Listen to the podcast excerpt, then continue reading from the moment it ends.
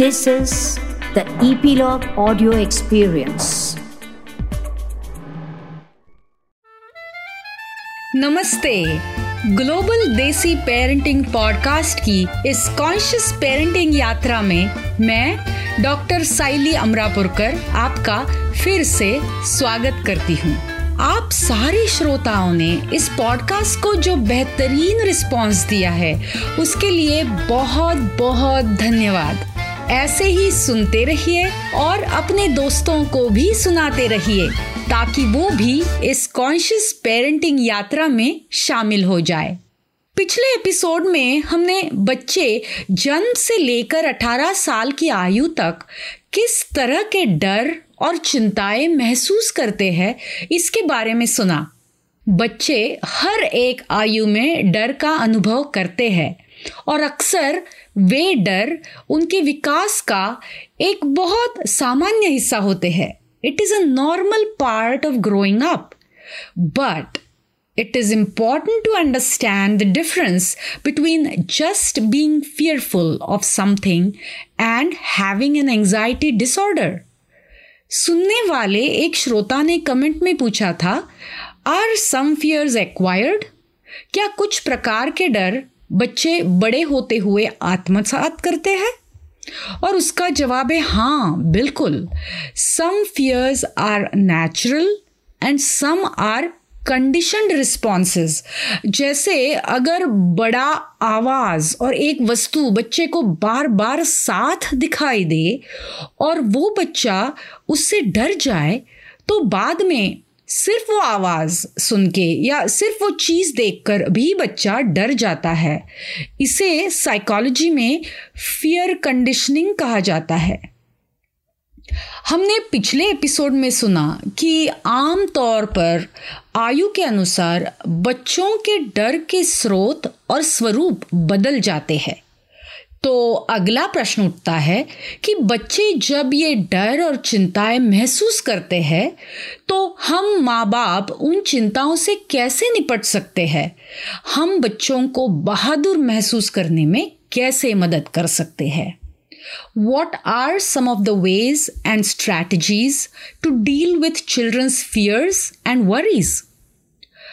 छोटे बच्चे के लिए अक्सर उसकी देखभाल करने वाले बड़े लोग सुरक्षा और आश्वासन प्रदान कर सकते हैं। एक बच्चे को उसके आयु के अनुसार और उसकी बढ़ती परिपक्वता के मुताबिक अपने डर का सामना करने के लिए साहस और आंसू दोनों खुद ही खोजने पड़ते हैं। ये वो हम बड़ों की मदद से कर सकते हैं जिन पर वे भरोसा करते हैं या भरोसा कर सकते हैं।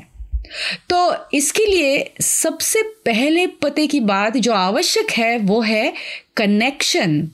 जब बच्चे चिंतित होते हैं तो सहायता का सबसे अच्छा स्रोत उनके करीबी लोग जैसे माँ बाप, घर के बुजुर्ग या भाई बहन से आ सकता है। तो सबसे पहला स्टेप है एक बच्चे की चिंताओं को सुनना। जी हाँ, उसे ये समझने और स्वीकार करने में मदद करना कि वे ऐसा डर या चिंता क्यों महसूस कर रहे हैं।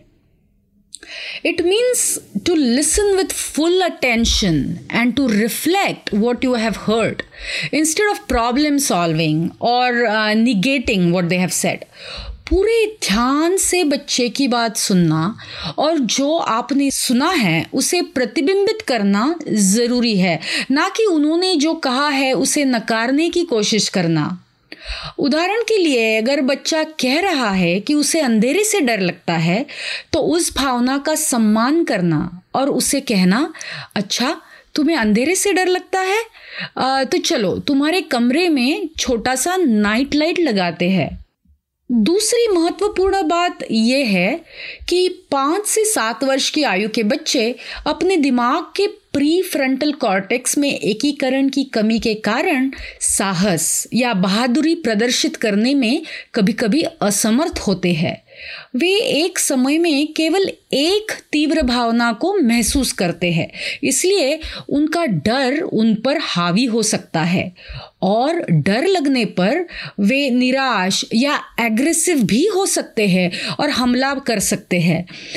जब कोई बच्चा 6 वर्ष या उससे छोटा होता है तब अभी वो सेल्फ रेगुलेशन यानी भावनाओं का आत्मनियंत्रण करना नहीं जानता। Self regulation is essentially the ability to process and manage our own emotions and behaviors in a healthy way. For kids, building self-regulation takes time, practice, and space to learn, which means parents have to get comfortable with letting kids be a little uncomfortable as they figure things out. तो किसी ऐसे व्यक्ति के साथ रिश्ते का उपयोग करना बेहतर हो सकता है जिस पर बच्चा भरोसा करता है, ताकि वो उन चीज़ों को फेस कर सके जो नई हो या डरावनी हो। उदाहरण के लिए नए स्कूल में जाने से या नए लोगों को मिलने का डर या माँ से सेपरेट होने में सेपरेशन एंजाइटी अगर बच्चे दिखा रहे हैं तो रोज़ थोड़ी देर उन्हें मम्मी से दूर रहने की आदत घर में ही करवाना शुरू करना चाहिए, ताकि स्कूल में वो मम्मी के बिना कुछ घंटे रह सके। बड़े बच्चों के लिए अगर कोई चीज़ या व्यक्ति उन्हें परेशान करता है, डराता है, तो उस भावना को व्यक्त करने में उनकी सहायता करना आवश्यक है। जब वे उन्हें क्या डराता है ये एक्सप्रेस करने के लिए अपने शब्द इस्तेमाल करते हैं तो वे अपनी इच्छाओं को बेहतर ढंग से व्यक्त कर सकेंगे, जो उन्हें उन चिंताओं और डरों का सामना करने में और साहसी बनने में मदद करेगा। जैसे स्कूल में किसी टीचर से या गली के किसी दोस्त से वो डरते हैं, या क्लास में उसे बाकी बच्चे अपने ग्रुप में शामिल नहीं कर रहे हैं इसलिए वो चिंतित है, तो उसके बारे में घर पर किसी से या स्कूल में किसी से बात करके वो अपने डर का सामना कर सकता है।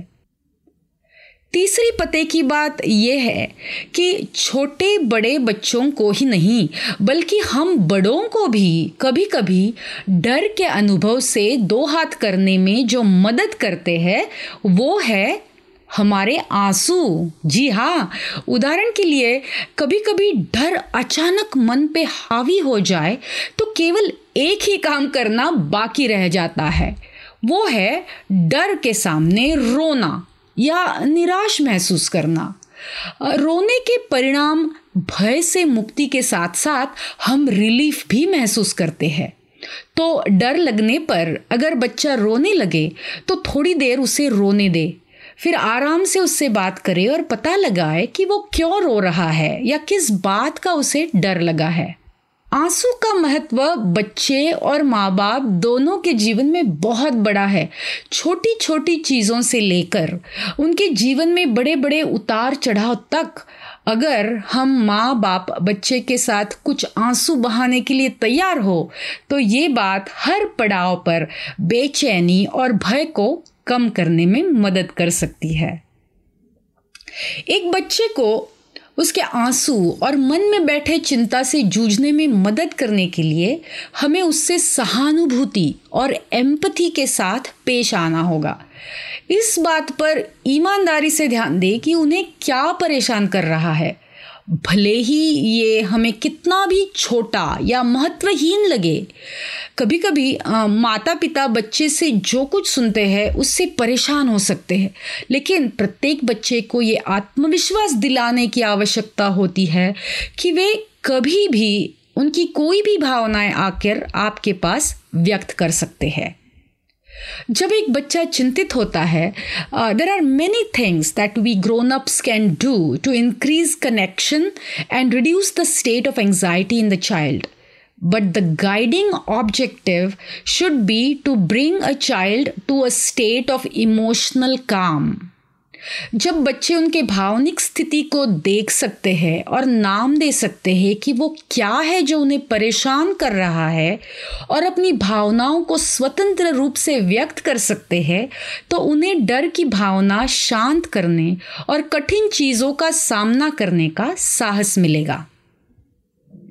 There are many things parents can do to strengthen their parent-child relationship and help their child develop feelings of emotional calm in the face of fear or anxiety. उदाहरण के लिए, यदि वे रात के समय चिंतित है तो कुछ देर उनके निकट रहना, उनको अपना समय देना आवश्यक है।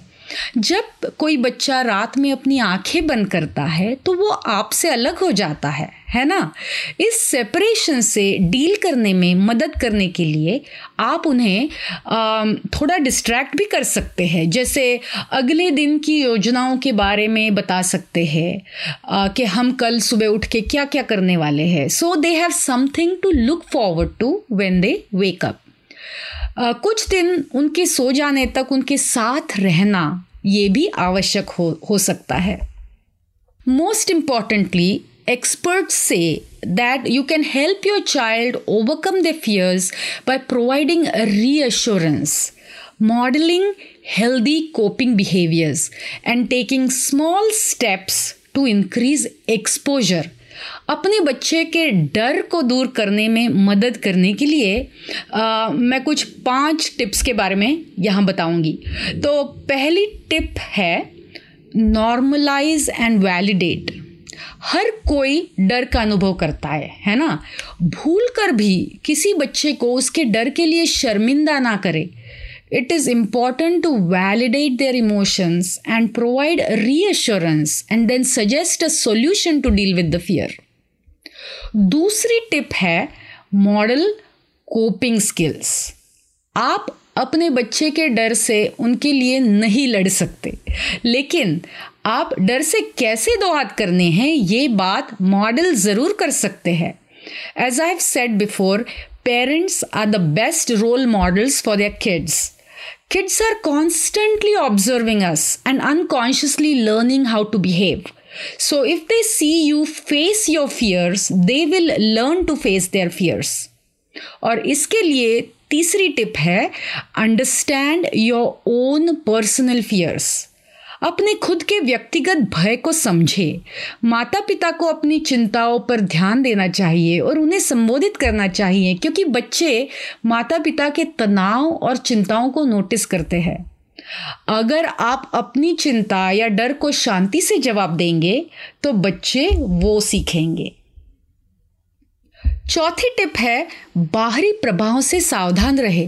Be mindful of outside influences such as news stories और media channels that kids are consuming. चिंता करने वाले बच्चे समाचार देखकर ज़्यादा चिंता कर सकते हैं। तीव्र समाचारों को बंद करें और ध्यान रखें, जब विशेष रूप से परेशान करने वाली खबरें हो तो बच्चों को वो ना देखने दें। पांचवी टिप है increase exposure. One of the most effective treatments for anxiety is exposure to fear. यदि आपका बच्चा बर्थडे पार्टी में जाने से डरता है क्योंकि वो वहाँ किसी को नहीं जानता, तो पार्टी में जाने के कुछ दिन पहले घर पर दोस्तों को आमंत्रित करके छोटी सी शुरुआत करें। That is called exposure, giving a little bit of exposure at a time so he can face his fears. खैर, जाते जाते एक डिस्क्लेमर जो मैंने पिछले एपिसोड में भी दिया था वो मैं आज फिर से देना चाहती हूँ कि अगर कोई डर बच्चे के या माता पिता के जीवन में बाधा डालता है या अत्यधिक चिंता बच्चे की एकाग्रता, आराम करने की क्षमता या सोशल एक्टिविटीज़ करने की क्षमता में बाधा डालती है, तो ये सारे लक्षण सीवियर एंग्जाइटी और फियर के हो सकते हैं, जिसके लिए आपको बच्चे के पीडियाट्रिशियन से बात करनी होगी। आज का एपिसोड यही समाप्त करेंगे। अगले एपिसोड में हम फिर मिलेंगे। तब तक अपने बच्चों को प्यार भरी झप्पी देना नहीं भूलना। GDP global desi parenting podcast सुनने के लिए धन्यवाद। याद रखें कि जैसे पेरेंटिंग एक रिश्ता है, वैसे ही हमारा पॉडकास्ट भी आपकी प्रतिक्रिया, टिप्पणी और प्रश्न पर निर्भर है। वो हमें ज़रूर भेजिए और अगले एपिसोड्स में हम उनका जवाब देने की कोशिश करेंगे।